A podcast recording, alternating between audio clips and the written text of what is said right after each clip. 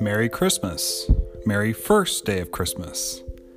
Um, here's the reflection for Christmas Day.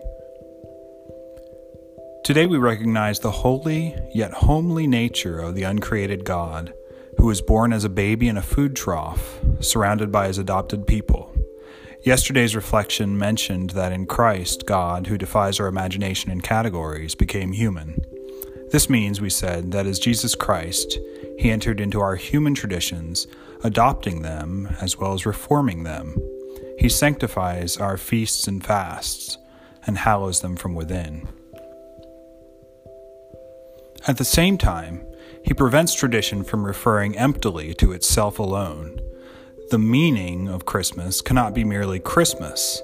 And if there's one weakness in Dickens' A Christmas Carol and the thousands of Christmas specials that are its ill formed offspring, it is that Christmas becomes self referential and therefore potentially idolatrous and meaningless. There have, of course, been many, often heterodox Christian traditions that refuse to celebrate Christmas, from the Puritans to the Jehovah's Witnesses, uh, before dismissing these with a roll of the eye and a wave of the hand as modern day Scrooges, we need to concede that they have a point. Christ came to redeem, but also to chasten, and one of his favorite subjects to criticize was tradition for its own sake.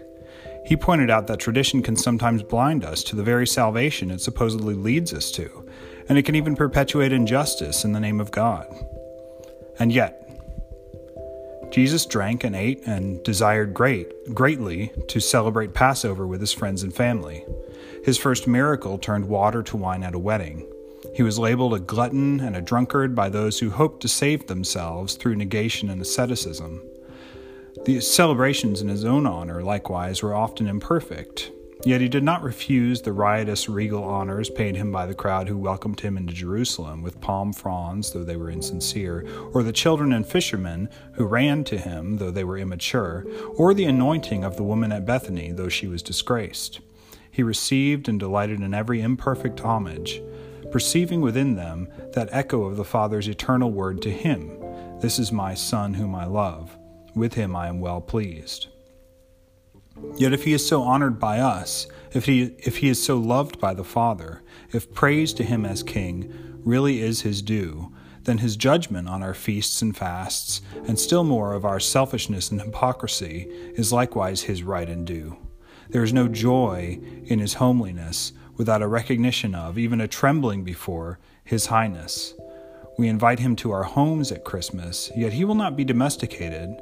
We often love the first coming of Christ because it seems to make no demands on us, yet grow uncomfortable with the idea of his second coming in full authority to call us to account.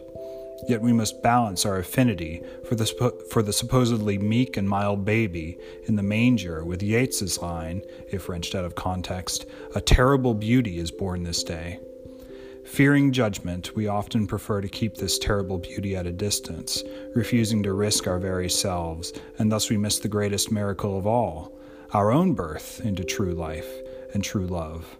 As John puts it, whoever confesses that Jesus is the Son of God, God abides in him, and he is and he in God.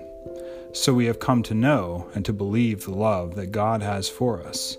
God is love, and whoever abides in love abides in God, and God abides in him.